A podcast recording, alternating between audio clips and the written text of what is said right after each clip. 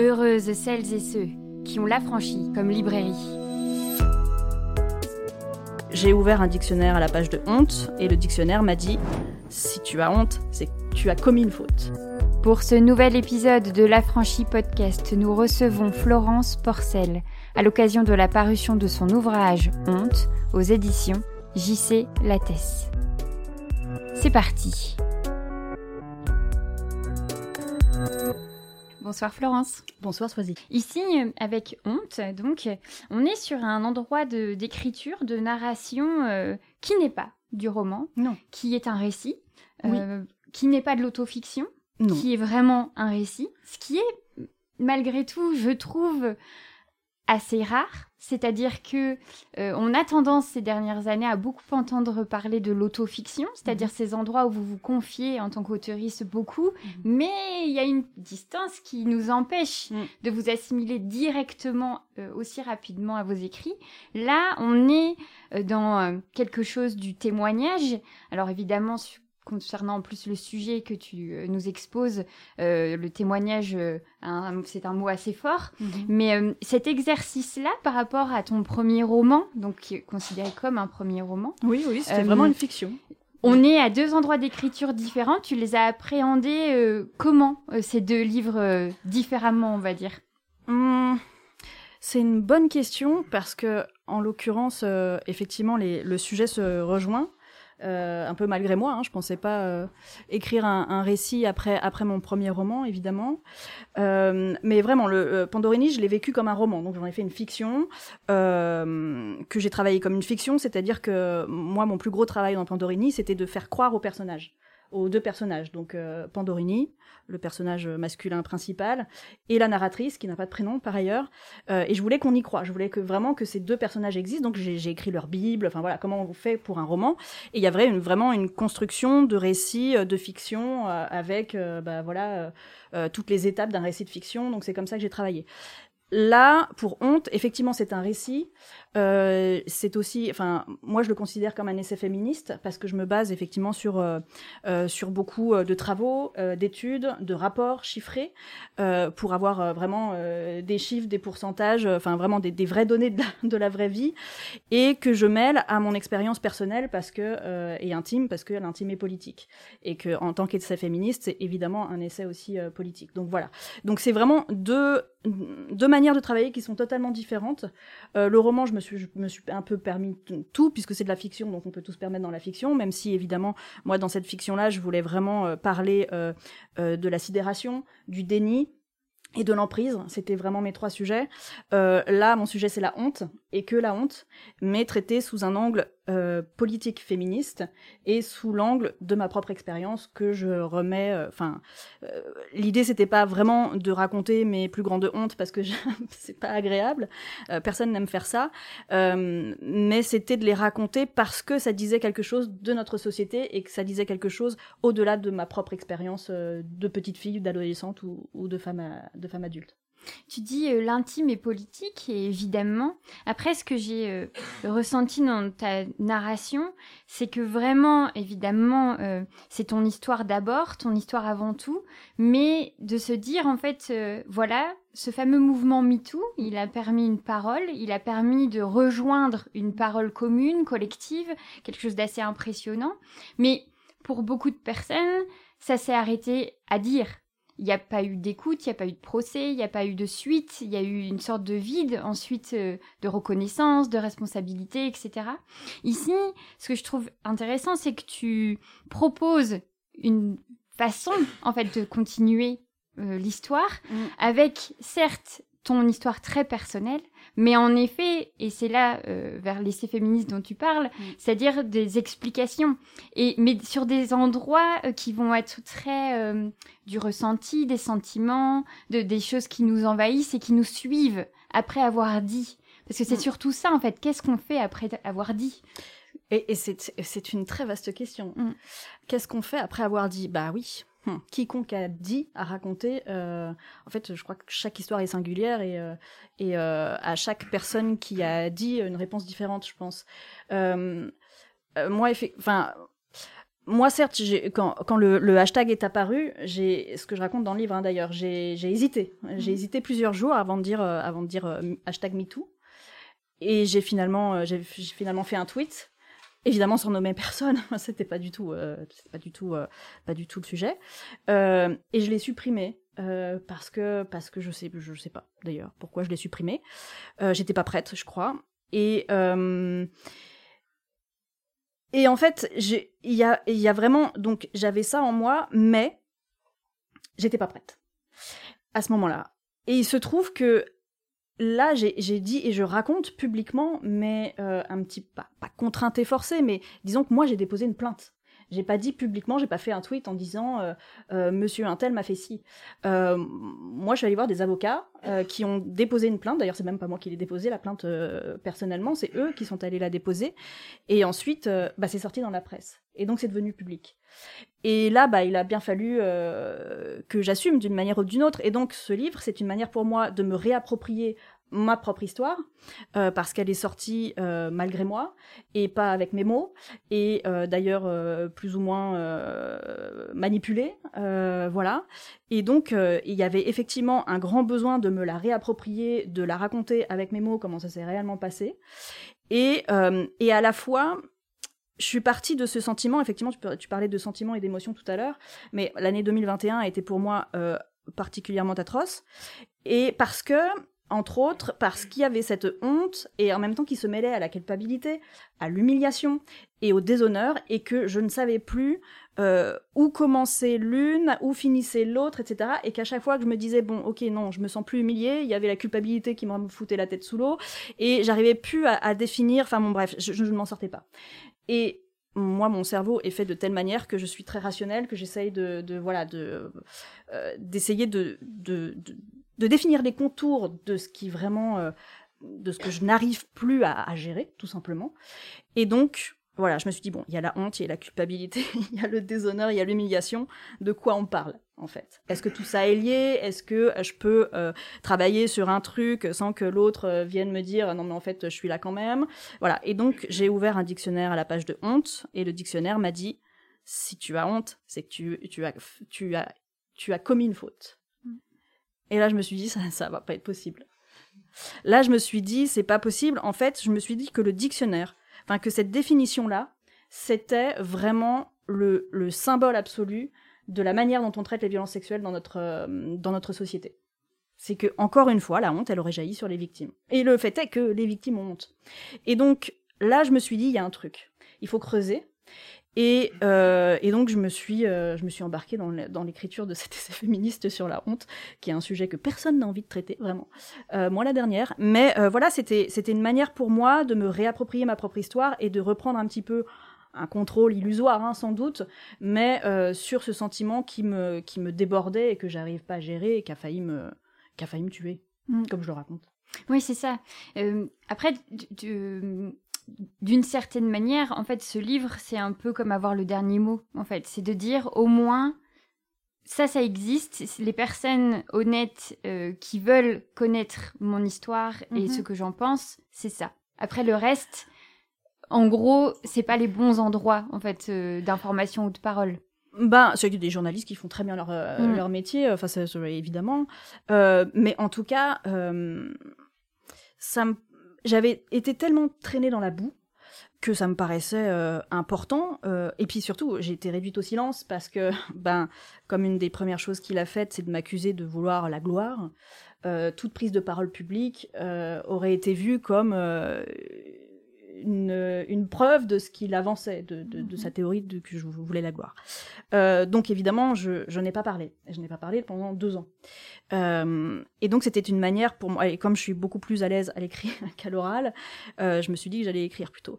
Mais c'était surtout une manière d'apporter ma pierre à l'édifice de ce mouvement MeToo, en fait. Parce que moi, ce que je me suis rendu compte en écrivant ce livre et en traitant vraiment le sujet de la honte, c'est que MeToo, finalement, c'est toutes les victimes de violences sexistes et sexuelles, ou de violences sexuelles, parce qu'il y a des hommes aussi qui ont été violés, qui ont dit à la honte « va te faire foutre ». Moi, je vais dire. Et je vais dire, en général, sur Twitter, sur les réseaux sociaux, je vais dire au monde entier ce qui m'est arrivé. Et c'est vraiment un moment dans l'histoire de l'humanité où les victimes ont dépassé leur honte parce qu'elles se sont senties entourées de millions d'autres victimes. C'est quand même assez incroyable. Je ne sais pas si on peut parler de rupture anthropologique, peut-être pas jusque-là, mais quand même, il y a quelque chose de cette sorte qui fait que vraiment des millions de personnes se sont redressées, ont relevé la tête, même si c'était anonymement, même si c'était ne pas décrire les faits. Voilà, on a relevé la tête et on a dit « bah ouais, ben, moi aussi ». Et ta question c'était tout à l'heure, c'était qu'est-ce qu'on fait après avoir dit ? Bah voilà, ça c'est une manière de peut-être continuer le débat, de prendre part au mouvement, d'apporter ma pierre à l'édifice de voilà, on a vraiment un problème avec la honte dans notre société. Définissons-la, définissons le problème. C'est un sujet éminemment politique, donc c'est un problème de société. Et donc voilà, parlons-en quoi. Parlons-en et essayons de trouver des solutions pour qu'on arrête avec ça, quoi. Mmh. Parce que c'est plus possible. Enfin, je veux dire, j'ai découvert en écrivant ce livre, donc ça c'était des données qui viennent du ministère de l'Intérieur et de la Justice, donc pas des repères de féminazie a priori, hein, surtout en ce moment, mais on sera d'accord là-dessus, c'est que dans 9 cas sur 10, les femmes qui sont violées ne vont pas porter plainte. Ok, ça on savait. Mais ce qui est plus intéressant, c'est que dans la moitié de ces cas-là, dans la moitié des 9 cas sur 10, elles n'y vont pas parce qu'elles ne veulent pas que cela se sache. C'est quand même fou. Et donc, si on ne comprend pas ce qu'est la honte, si on ne comprend pas les effets de la honte sur les victimes, on ne comprend rien au problème et on ne pourra jamais le traiter. On ne pourra jamais le traiter, ni en donnant des injonctions aux femmes d'aller porter plainte, ni... Enfin, je veux dire, on ne pourra pas traiter le problème des violences sexuelles en France, et certainement dans le monde, si on ne prend pas le sujet de la honte à bras-le-corps, qu'on n'en fait pas un sujet de société, qu'on n'en discute pas, qu'on n'en débatte pas, qu'on n'essaye pas de trouver des solutions et de faire changer vraiment nos habitudes, notre culture, nos représentations mentales, nos stéréotypes... Enfin, on ne comprendra pas le problème tant qu'on n'aura pas traité le sujet de la honte. Et c'était une manière pour moi... de le dire avec des mots plus construits et des chiffres et des rapports dans tous les sens et des notes de bas de page. Mais ce qui est d'autant plus fort, en fait, c'est que dès le début, en fait, tu vas vraiment nous mettre face, en fait, à cet énorme problème qui est que il y a la honte ressentie par les victimes, oui. Mais il y a celle renvoyée par la société. Puisque, comme tu l'indiquais avec la définition que tu as lue, en fait, il y a quelque chose qui est renvoyé aux victimes en disant la société ne te croit pas, la société te rend coupable, la société... Enfin, il y a quelque chose vraiment de très violent, c'est-à-dire que et il faut gérer ces sentiments hyper variés et difficiles à porter que soi-même, spontanément, on va ressentir. Et en plus, on nous renvoie constamment un doublon, en fait, de mal-être. C'est quand même quelque chose d'extrêmement... horrible. Bah, en fait, c'est un... mais cette société à ce miroir-là, bah, c'est un cercle vicieux. Quoi. Parce que on est violé, on a honte. Okay. On le dit, on dit ouais, mais quand même, tu l'as pas un peu cherché. Donc on a encore honte. Enfin, c'est-à-dire, c'est impossible de s'en sortir. C'est impossible. Et quand on va voir la police, quand on dépose une plainte, quand il y a une enquête qui est ouverte, quand il y a une expertise psychologique qui est faite, comme je le raconte dans mon livre, ben, voilà, moi j'ai passé une expertise psychologique dans cette enquête préliminaire de 2021, et la psy m'a dit, bon ben voilà, moi j'ai 4 trucs à vérifier avec vous, ce sera le sujet, enfin l'objet de cette expertise. Okay. Le point numéro 4, c'était, est-ce que, alors je sais plus quels sont les termes exacts, mais c'est, en gros, elle devait définir la manière... attendez, je sais parce que c'est super important. Elle devait définir la manière dont j'avais résisté à la commission des faits.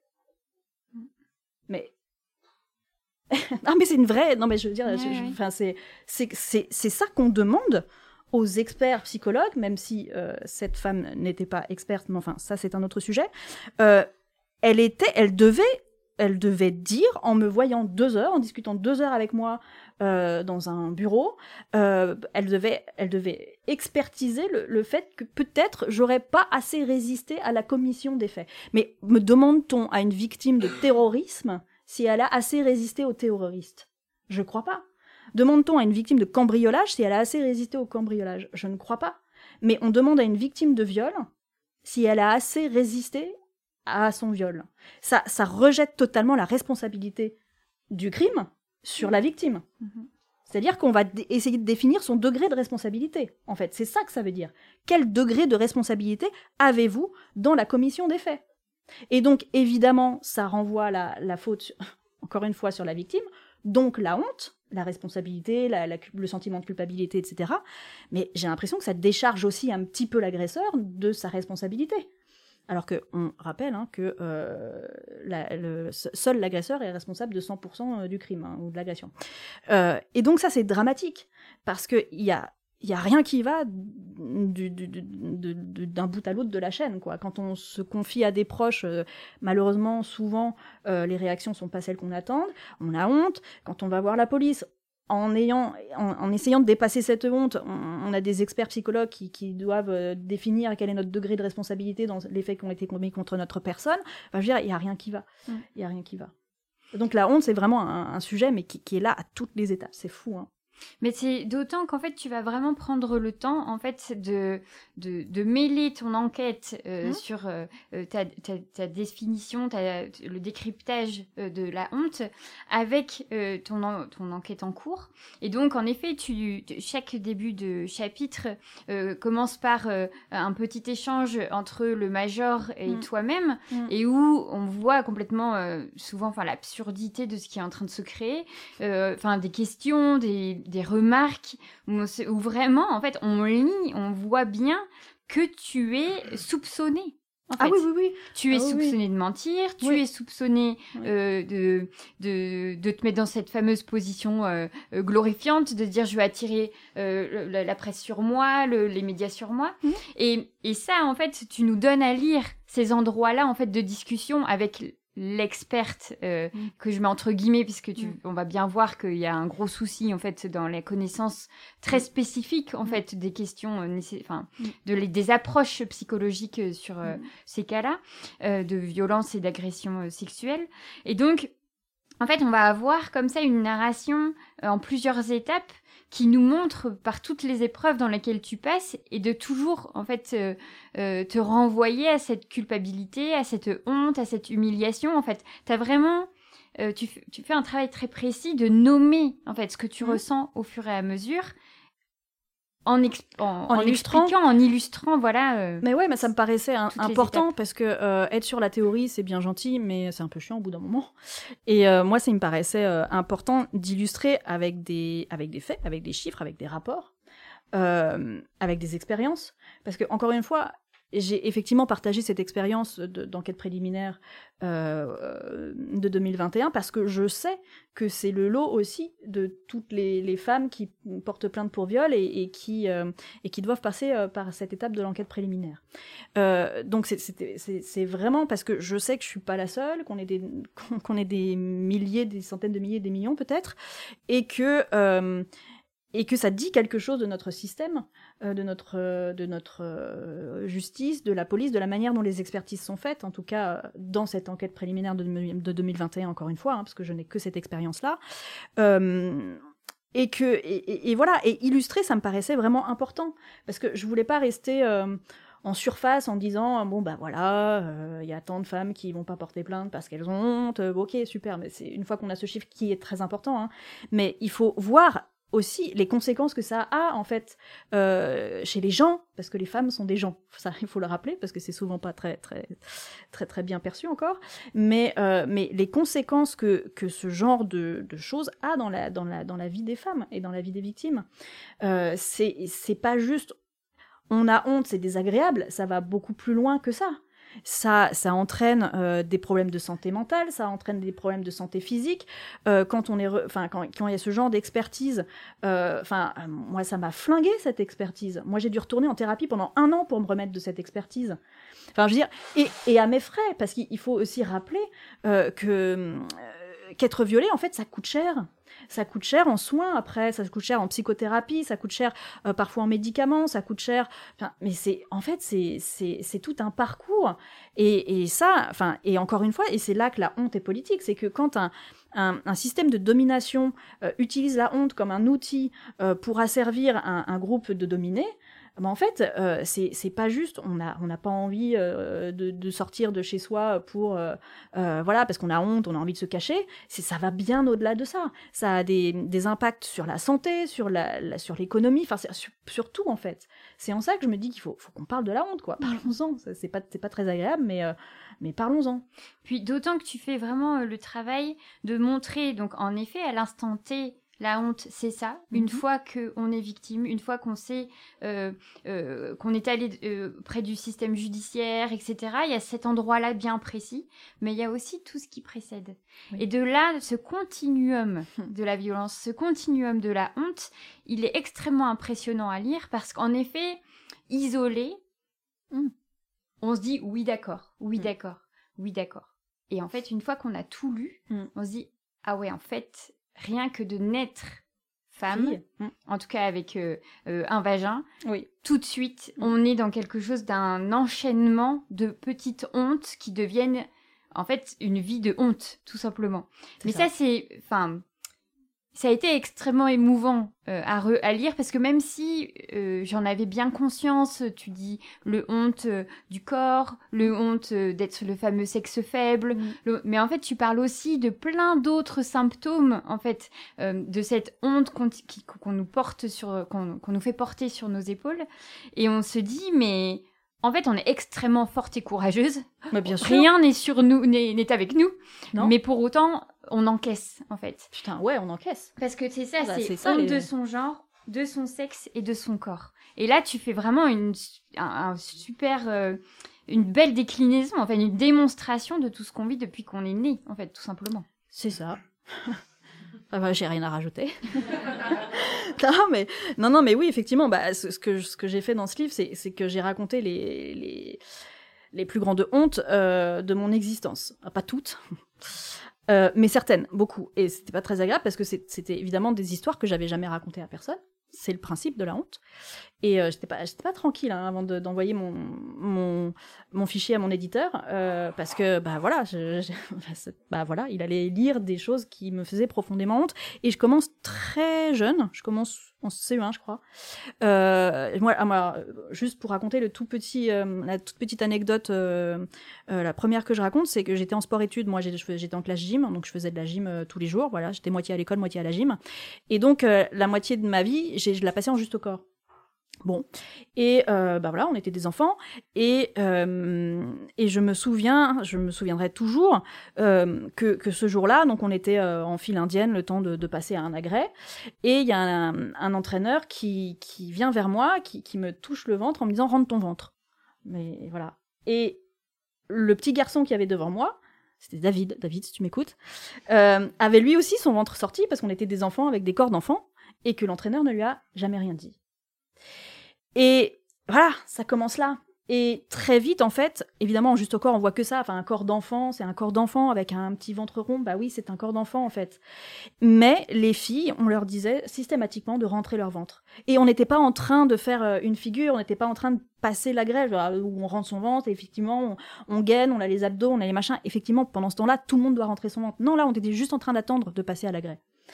Et il y avait ce truc d'injustice absolue. Moi, je devais absolument rentrer mon ventre, et David, devant, il pouvait vivre sa vie, en fait. Et ça m'a... Voilà, ça m'est resté. Enfin, voilà, je vais avoir 40 ans dans quelques jours, et j'y pense encore avec toujours cette injustice. Et du coup... Et après, évidemment, ça ne s'est pas arrêté. Parce que très vite, nous, petites filles, on a compris que laisser son ventre sortir... en fait, c'était la honte. Parce qu'en juste au corps, on voyait que ça, et que bah, voilà, fallait. Voilà. Et encore aujourd'hui, quand on prend le pli à 6-7 ans, évidemment que 30 ans plus tard, c'est toujours la même chose. Et donc, effectivement, et en racontant des petites anecdotes comme ça, de moments de ma vie, ou de toute petite jusqu'à aujourd'hui, eh ben, on se rend compte qu'effectivement, et le mot que tu as utilisé est très important, c'est un continuum. C'est un continuum parce qu'on se rend compte que la vie d'une femme. Et ponctué, enfin je veux dire, on est sans cesse en train d'essayer de se soumettre à des injonctions, le plus souvent paradoxales, sinon ce serait pas drôle, et en fait qui sont impossibles à tenir. parce que, par principe, l'idéal n'existe pas. L'idéal, c'est inatteignable, sinon c'est pas un idéal, par définition. Et donc, tout comme ça dans la vie d'une femme se décline à l'infini, et surtout dans, évidemment dans le rapport au corps, mais pas seulement, dans notre comportement, dans les systèmes de honte que je décris, notamment le slut-shaming, qui est un outil, encore une fois, pour nuire aux femmes. Et donc là, le slut-shaming, c'est pas seulement une honte sur le corps, donc la honte, par exemple, qu'on nous fait ressentir à cause, je sais pas, de poils, de vergitures, de kilos en trop, enfin voilà, c'est aussi dans le comportement des femmes. Donc là, dans le slut-shaming, en l'occurrence, c'est sa sexualité supposée ou avérée. Donc c'est tout comme ça, quoi qu'on fasse, de toute façon, quel que soit notre comportement, la manière dont on se montre au monde, quelle que soit la manière dont on est, en fait, tout simplement, il y aura toujours, à un moment donné, une honte qui sera projetée sur nous. Mm. Bon, ça me paraissait important d'en faire un livre. Mais puis c'est exactement ça, en fait, de montrer qu'il y a des précédents, oui, aux agressions sexuelles.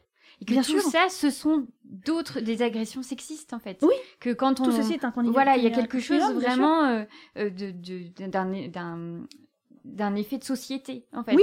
Ce fameux regard jugeant, injonctif, etc. Ouais, alors, c'est vraiment extraordinaire parce que je cite une étude du Haut Conseil à l'égalité de 2022, si ma mémoire est bonne, qui a regardé les 100 ou les 200 vidéos YouTube les plus vues en 2020 pour voir un petit peu combien il y avait d'hommes, de femmes, voilà. Alors évidemment, la majeure partie des gens qu'on y voit, ce sont des hommes, mais pour pour l'écrasante majorité des femmes qu'on y voit, elles sont représentées dans 6 cases. On peut classer les femmes sur YouTube dans 6 cases. La première, c'est la sentimentale, par rapport à un homme, hein, forcément, hein, c'est évidemment pas des histoires lesbiennes. La maternelle, donc voilà, dans son rôle de procréatrice, bien entendu. Et ensuite, les 4 suivantes, elles sont collector. C'est la manipulatrice, la vénale, la séductrice et l'hystérique. Voilà. Et ça, c'est vu par... en général, des jeunes, bien sûr. YouTube, bon. Et ça dit tout, en fait. Ça dit tout, c'est-à-dire qu'en 2020, on en est encore là. On en est encore à être soit une petite amie, soit une maman, soit une salope, soit une hystérique. On en est encore là. Enfin, c'est quand même dingue. Soit on est réduite à à être par rapport à un homme ou à une fonction procréatrice, et tout le reste, c'est forcément... qu'on est mauvaise, qu'on est manipulatrice, qu'on veut de l'argent, qu'on veut... Enfin, c'est dingue. Mm-hmm. Mais c'est complètement dingue. Mais enfin, je veux dire, faut se rendre compte de ça. C'est dingue. Mais c'est... J'ai pas d'autres mots. Je vais radoter. C'est fou. Ouais. C'était un autre mot. Mais ce qui amène... Parce que tout ça, tout ce fameux continuum. Ouais. Adrien Rich. Tout ça, en fait, ça amène un principe que tu énonces, un symptôme, un fait que tu énonces, qui est la présomption de malhonnêteté. Ah bah oui, du coup. Parce qu'en vrai, une fois qu'on met tout ça bout à bout, pourquoi on nous croirait ? Ah bah bien sûr. Puisqu'on est des manipulatrices, mais bien sûr. On est des mauvaises personnes. Mais c'est ça. Donc on ment, on veut le mal des hommes, forcément, en fait, évidemment. Mais forcément, on en veut à leur argent, évidemment. Enfin, je veux dire... Quoi, une femme, elle veut forcément l'argent d'un homme. Enfin, mais d'où ? Enfin, bon. Bah si, bien sûr, historiquement, ça s'explique. Enfin, je veux dire, à partir du moment où on a empêché les femmes de travailler ou que le mariage était la seule solution, voilà. Mais on n'en est plus là. C'est plus du tout, en fait. Et donc, effectivement, il y a cette présomption de malhonnêteté qui est inscrite dans la tête des gens dès les plus jeunes âges, parce que, effectivement, à partir du moment où si on n'est pas en relation avec un homme, ou si on n'est pas dans la figure de la bonne épouse, du mariage, évidemment, et il faut surtout pas d'adultère, une femme, c'est une mauvaise personne. Par définition, en fait, historiquement. Et encore, on le voit aujourd'hui sur YouTube. Donc, pourquoi on nous croirait ? Bien sûr, pourquoi on nous croirait ? Alors que, statistiquement, on les connaît les statistiques. Enfin, je veux dire, le dernier rapport du Haut Conseil à l'égalité là qui est sorti en début d'année, une femme sur trois dit avoir été victime de viol. Une femme sur trois. Dans cette salle, ça fait beaucoup de femmes. Mmh. Ça fait beaucoup. Et en fait, il faut... C'est ça que j'ai essayé de faire avec ce livre, et c'est ça que j'essaye de dire à chaque fois qu'on me donne la parole comme ce soir, donc je te remercie, c'est qu'il faut absolument changer de paradigme. Alors, je parle beaucoup des médias dans mon livre parce que c'est quelque chose qui m'intéresse depuis très longtemps, et que il y a eu un petit peu une maltraitance de la part des médias dans mon affaire, et donc ça me paraissait important de dire bah voilà, là ça va pas, là ça va, et il y a des efforts qui sont faits, c'est cool, faut continuer, bon bref. Mais il faut vraiment changer de paradigme, c'est-à-dire que les médias encore aujourd'hui, ils partent du principe qu'une femme est vénale, séductrice, manipulatrice ou hystérique. Voilà, c'est leur base. Et donc à partir de là, quand quelque chose sort, ils voient les choses avec ce regard-là, avec ce paradigme-là. Maintenant, ce qu'il faut changer absolument, c'est que quand n'importe quelle information sort, les médias regardent cette information avec les chiffres en tête de « une femme sur trois a été violée ». Et c'est pas du tout la même chose, c'est pas du tout la même histoire. Ils se rendront compte qu'à chaque fois qu'une information sortira, s'ils se disent ah oui, mais alors il y a toutes les chances, enfin statistiquement il y a toutes les chances qu'une femme ait réellement vécu une agression sexuelle, ça sera pas du tout le même récit, ça sera pas du tout la même manière de traiter l'information que si ils se disent ah bah elle veut forcément de l'argent, elle veut forcément de la gloire, elle manipule, elle en fait pas un peu trop, ouais mais enfin bon, peut-être elle a bien cherché, c'est pas du tout la même manière de voir les choses en fait. Et si on change de paradigme, ne serait-ce que dans les médias, bah je pense que la société changera. Et donc, avis à tous les futurs journalistes, ou tous les journalistes d'ailleurs, voilà, c'est vraiment super important. Parce que statistiquement, on sait maintenant, depuis MeToo, il n'y a plus d'excuses, quoi. Tout le monde le sait. Tout le monde le sait, c'est un sujet de société. Même les plus gros réacs ne peuvent plus balayer ça d'un revers de la main en disant « c'est des histoires de bonnes femmes, ça ne nous intéresse pas ». Maintenant, ils traitent les féministes comme des interlocutrices. Donc c'est vraiment des débats qui sont là. Alors bien sûr, ils racontent de la merde, hein, c'est le principe. Mais en tout cas, c'est un sujet qui est là. Et donc, il n'y a plus d'excuses. On ne peut plus traiter une information, on ne peut plus traiter une affaire comme ça, une plainte. On ne peut plus traiter une plainte en se basant d'emblée sur le fait qu'une femme est soit manipulatrice, vénale, séductrice ou hystérique. Ce n'est plus possible. Et pourtant, c'est encore malheureusement beaucoup trop souvent le cas. Parce que, et là, moi je suis ton déroulé de pensée dans ton livre, hein, là, c'est le moment où tu nous expliques la culture du viol. Ah oui. C'est-à-dire que, à un moment donné, en fait, cette façon-là, ces codes-là de lecture des journalistes n'est pas uniquement dans les médias. Non. C'est-à-dire que c'est quelque chose qui va traverser vaste, toute notre société et donc qui revient sur tout ce dont on a parlé, qui est de dire, en fait, on transmet par la culture, notamment les livres, les films, une façon, en fait, que les femmes existent au monde avec cette fameuse culture du viol dont Valérie Rey-Robert a aussi très, très bien parlé, et qui montre bien, en fait, qu'on induit déjà une façon, en fait, de nous poser dans le monde. Donc comment en gros, tout est lié, en fait. On voit bien que tout est très lié. Et là, je viens un petit peu de critiquer la presse et les journalistes, mais évidemment que moi, je suis pareil. J'ai été élevée dans un monde pétri de culture du viol, et donc j'étais moi-même toute pétrie de culture du viol. Et c'est pour ça que j'ai pas compris le 8 novembre 2004, ce qui m'était arrivé quand il m'a violée, parce que je n'étais pas capable de reconnaître un viol, tout simplement, et c'est ce que je dis d'ailleurs. C'est reconnaître un viol, c'est beaucoup plus compliqué que ce qu'on pense, parce que tout le monde ne connaît pas la définition pénale d'un viol.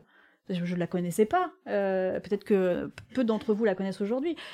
Et c'est la définition pénale d'un viol, c'est un acte de pénétration sexuelle commis par violence, contrainte, menace ou surprise. Donc il n'y a pas forcément de violence dans un viol. Voilà. Et moi, quand j'entendais le mot viol, je voyais, comme tout le monde, un inconnu qui te saute dessus le soir dans un parking la nuit avec un couteau. Il hirsute, voilà. Ben oui, parce que c'est ce qu'on voit dans les séries, c'est ce qu'on voit dans les films, c'est ce qu'on a vu dans les livres. Et alors, c'est très marrant parce que... Non, c'est pas drôle, mais... moi, j'avais vraiment une image précise en tête. Et ça fait un moment que donc, je parle de la culture du viol et je me demandais mais d'où me vient cette image, et j'arrivais pas à me souvenir du film que j'avais vu, d'où venait cette image, etc. Et en fait, la semaine dernière, j'étais en train d'écouter un podcast d'une émission de France Culture et il diffuse une chanson que moi j'ai écoutée en boucle quand j'étais ado. Et la chanson dit ça. Qui est-ce qui viole les filles le soir dans les parkings ? Ouais. Ouais, Starmania. Qui met le feu au building, c'est toujours les honnards. Enfin voilà, il y a tout. Il y a le viol des filles, le soir, dans un parking, les honnards, donc en fait, c'est qui vivent en banlieue, c'est dit juste avant dans la chanson. Bref, avec tous les sous-entendus racistes, classistes, qui peuvent... Enfin voilà. Et donc, moi, j'ai grandi avec ça. Et alors, c'est encore plus fou parce que hier, Lauren Bastide, dans une story sur Instagram, a montré des objets qu'elle avait achetés dans un vide-grenier, et il y avait la bicyclette bleue. Et moi, la bicyclette bleue, j'ai lu quand j'étais ado. Ça a fait mon éducation sexuelle, parce que j'avais pas d'autre éducation sexuelle. Et elle met en dessous, attention, culture du viol à chaque page. Bah oui, on comprend pourquoi, en fait, on comprend pas quand on est violé. C'est impossible à savoir. Et donc, on est toutes baignées comme ça. Alors après, je suis née dans les années 80. Évidemment qu'aujourd'hui, les jeunes filles et les jeunes hommes qui vont naître aujourd'hui, ça sera pas la même chose, je l'espère. Mais donc, je sais pas si on est une génération sacrifiée, mais en tout cas, effectivement, tous ceux qui font... la société aujourd'hui, qui vote les lois, qui font des expertises psychologiques, qui reçoivent les victimes de viol, qui informent. On est tous pétris de cette culture du viol. Et c'est super difficile de se déconstruire, en fait. Parce que ça implique du temps, ça implique de l'argent, ça implique une volonté aussi, hein, parce que tout le monde n'a pas envie de faire l'effort. Ça implique de l'énergie, ça implique de se... de faire un reboot en fait de son cerveau, et on n'a pas tous le temps, l'énergie, les moyens de le faire, et surtout les hommes n'ont aucun intérêt à le faire, et c'est un problème, mais du coup voilà, enfin moi j'ai vraiment essayé d'expliquer ça à travers encore une fois des exemples concrets qui illustrent mes propos et des chiffres et des rapports, parce que c'est très important pour moi d'être voilà, sur du concret et de donner mes sources. Voilà, pour expliquer d'où on vient, quelles solutions on peut trouver pour aller vers un monde où la culture du viol, ce sera terminé, quoi. On peut rêver un peu. Mais en tout cas, on travaille très fort. On y travaille très... et d'ailleurs, toi, avec une librairie féministe et avec ce podcast, etc., enfin, tu apportes ta pierre à l'édifice. Et merci encore, parce que ça fait des années que je t'écoute. Et vraiment, ça a participé à ma construction, à ma déconstruction plutôt. Et voilà. Et ça me paraissait important d'utiliser mon expérience douloureuse pour en faire quelque chose de... constructif, si ce n'est positif. Mais c'est ça, en fait là, après toutes ces explications, et vraiment on rentre en fait dans le dur du sujet, c'est-à-dire que ton livre, il fait partie de ces livres qui sont durs à lire, parce qu'on est, en fait tu ne vas pas nous ménager, tu vas nous raconter vraiment ton histoire, ce qui t'est arrivé, ce que tu ressens, ce que tu as du mal à t'avouer toi-même, donc on est à un endroit d'intimité qui est vraiment difficile à lire, mais qui est très important et qui, quand malheureusement on se sent concerné par la question, fait aussi beaucoup de bien. Et parce qu'on se dit « Ah, je reconnais des choses que tu écris ». Et ce qui me fait venir à ce groupe de femmes que vous êtes, alors t'es sœurs d'infortune, tu écris, et je me dis en fait vous êtes extrêmement différentes dans vos façons d'aborder cette question, dans la façon dont vous communiquez, dans la façon, enfin vraiment vous êtes toutes très différentes, et pour autant j'ai l'impression que de faire groupe, de faire collectif à cette échelle-là, comme on a pu le voir beaucoup plus grand avec MeToo, mais malgré tout, à cette échelle-là, ça a dû être quelque chose de la bonne surprise de dire, non ? Ah bah ça, déjà pour une surprise, c'était une surprise. Non, c'était pas une surprise qu'on soit autant de victimes, parce que je le savais depuis de très très nombreuses années. Ce qui a été une surprise, c'était qu'elles se manifestent. Qu'elles se manifestent auprès de la police. Oui, parce que tu fais partie des premières, en fait. Tu es même la première. Je suis la première. Voilà, tout simplement.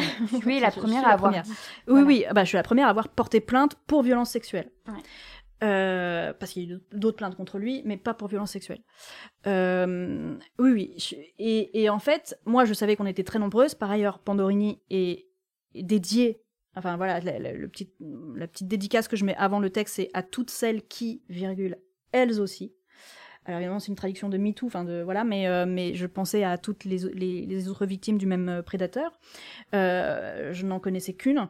Mais en fait, effectivement, le fait de faire groupe, et un groupe aussi hétérogène, c'est aussi une des manières de prouver par l'exemple.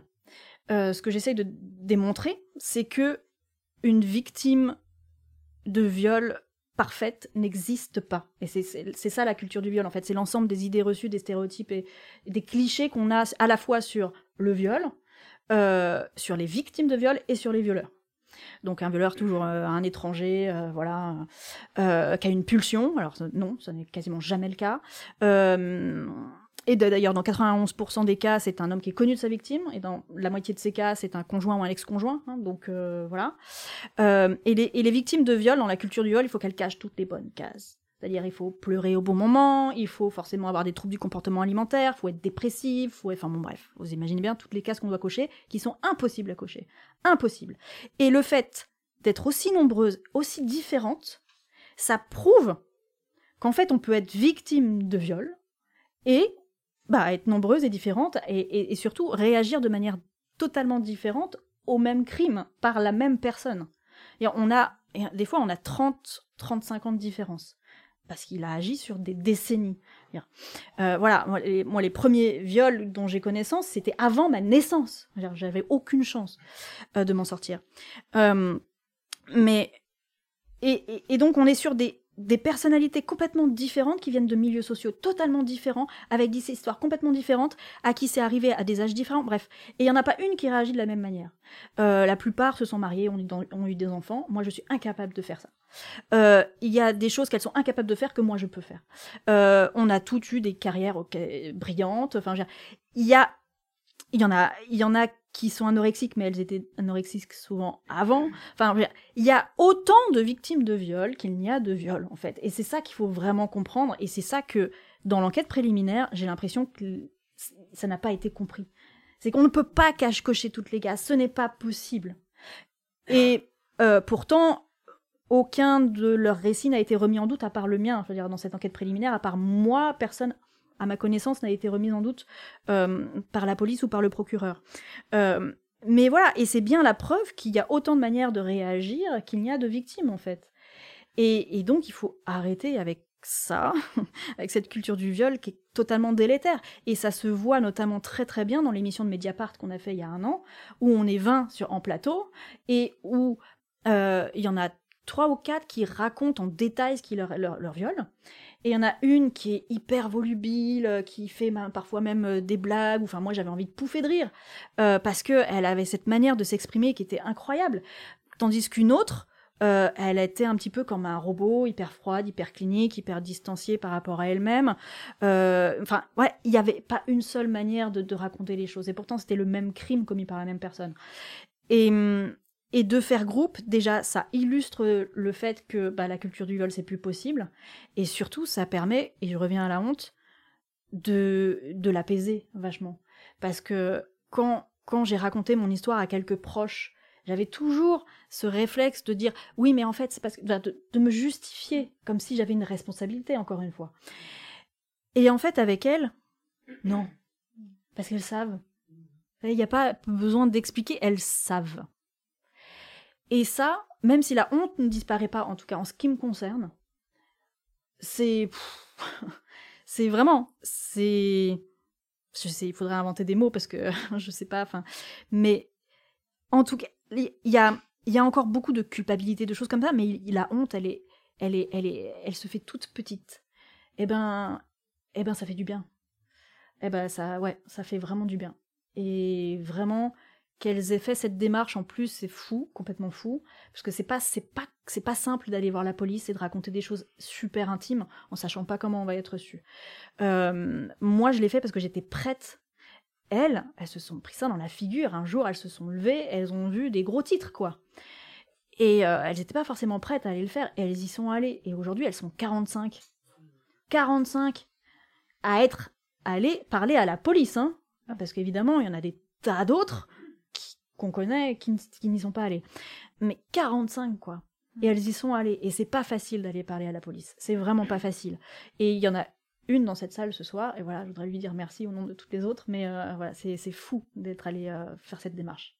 Mais, et moi, j'emboîte le pas sur le merci, parce que je trouve que, en fait, c'est des actes de courage collectif.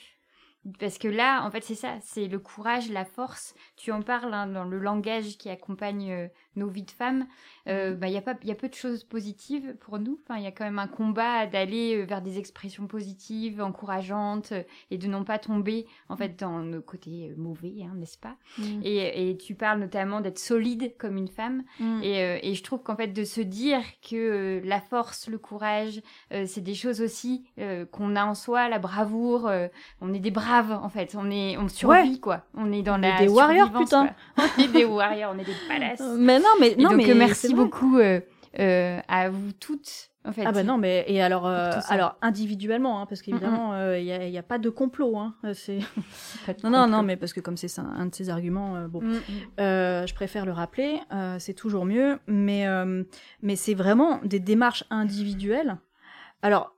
Moi, je suis pas sûre qu'on puisse parler de courage en ce qui me concerne, parce que moi, j'ai eu besoin de le faire au moment où j'ai su que c'était pas prescrit, donc il fallait que j'y aille. C'était plus fort que moi, il fallait que j'y aille, j'avais besoin de ça.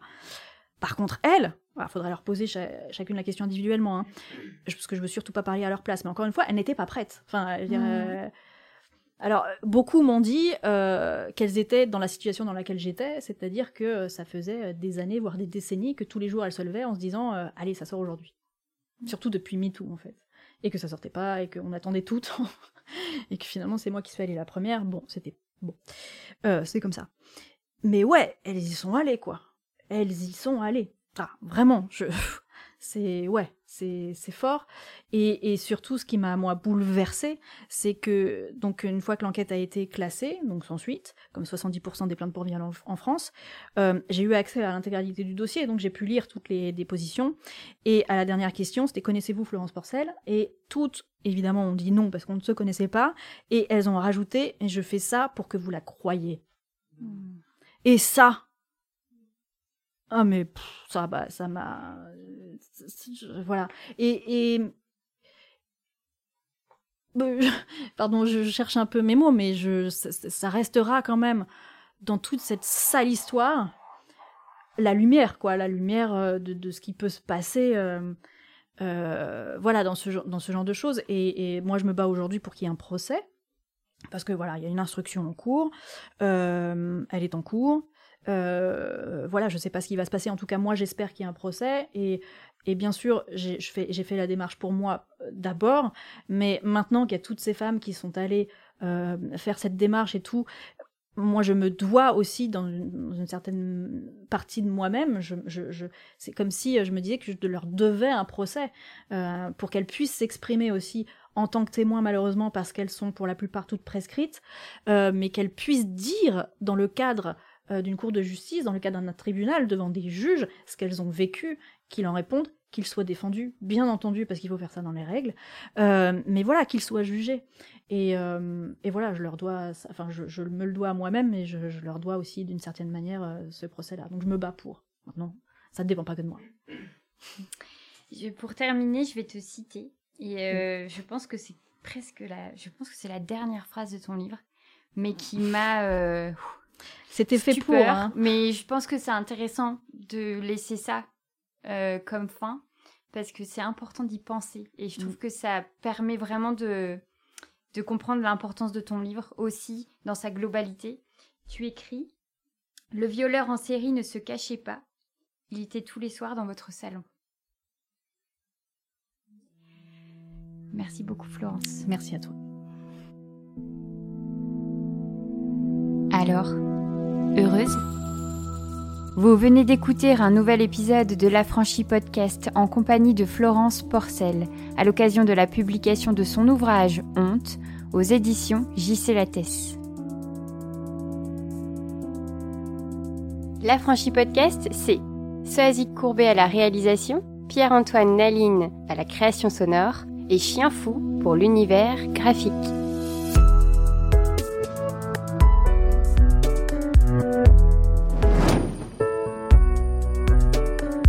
Si tu réalises que la vie n'est pas là, que le matin tu te lèves sans savoir où tu vas, résiste, prouve que tu existes. Avec L'Affranchi Podcast.